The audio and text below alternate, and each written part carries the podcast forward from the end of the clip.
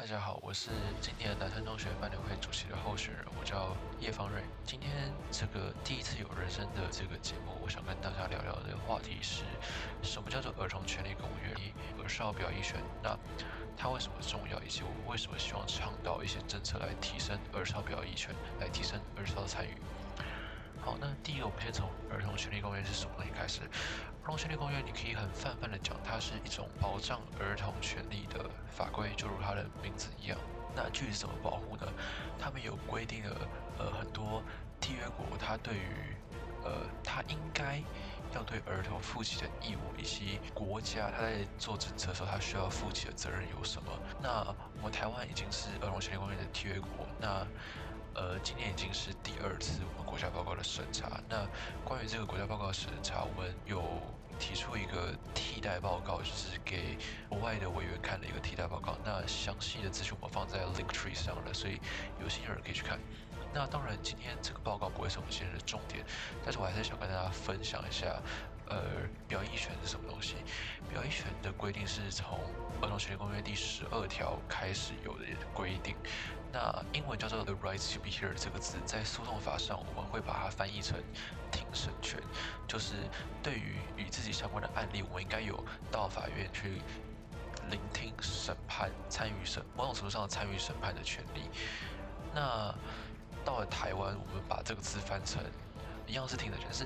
儿童权利公约有一模一样的用的，但是它的内涵是只有部分重叠，并不能代表它完整的含义。表意权它到底是什么东西呢？呃，很简单，很简单的讲，表意权是儿童对于与自己相关的事项有表达意见的权利。那我们要注意到，它的英文是 right to be heard。那 be heard 就代表说，不止听到，你还要被听到。不只是他要讲出来而已，你还要国家还要让他被听到，这什么意思呢？假设你今天让儿童发表意见，结果决策者全部都没有在场，决策者全部都没有听进去，那这确实是一种实质上违反表意权的表现。他不能说他有完整的、求完整的保护了儿少的表意权。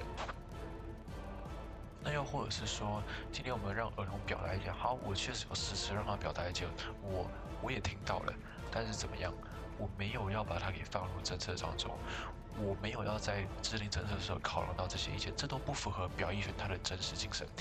表意权它除了字面上来看的表达意见之外，它还有。除了字面上的表达意见之外，它还有让儿童的意见能够进入决策的过程中，到最后结果产出，如果是跟儿童相关的法规，也都要有儿少代表发表他们的意见，针对这个法规的修正来提出一些意见，这个才是表意权的实质内涵。那放在校园当中是什么样的状况呢？呃。其实，学务会议、教务会议、校会，不管你要叫什么名字，这些会议中所谓的学生代表，它都是一个落实表意权内涵的积极行为。那这已经有都都有被放在我们中央的法规里面。但是，我们可以去思考一个问题：假如今天它的代表的数量低到不像话，像现在的法规是定定是七趴。那七八年的实际影响什么决策？那我想你只能去期待说决策者能听到你的意见，但是以我们学校状况，大部分时候决策者是不会听你的意见的。所以，我我们有个政策是希望能够增加学生会议中学生代表的数量，因为我们必须很现实的讲，就算你有崇高的理想，呃，你有崇高的对社会的期待，如果声音不够大，呃，拳头不够硬。其实没有人会听你的，但当你人多的时候，当权者他就不得不需要去考量到你的意见，就是为什么我们认为这件事情这么重要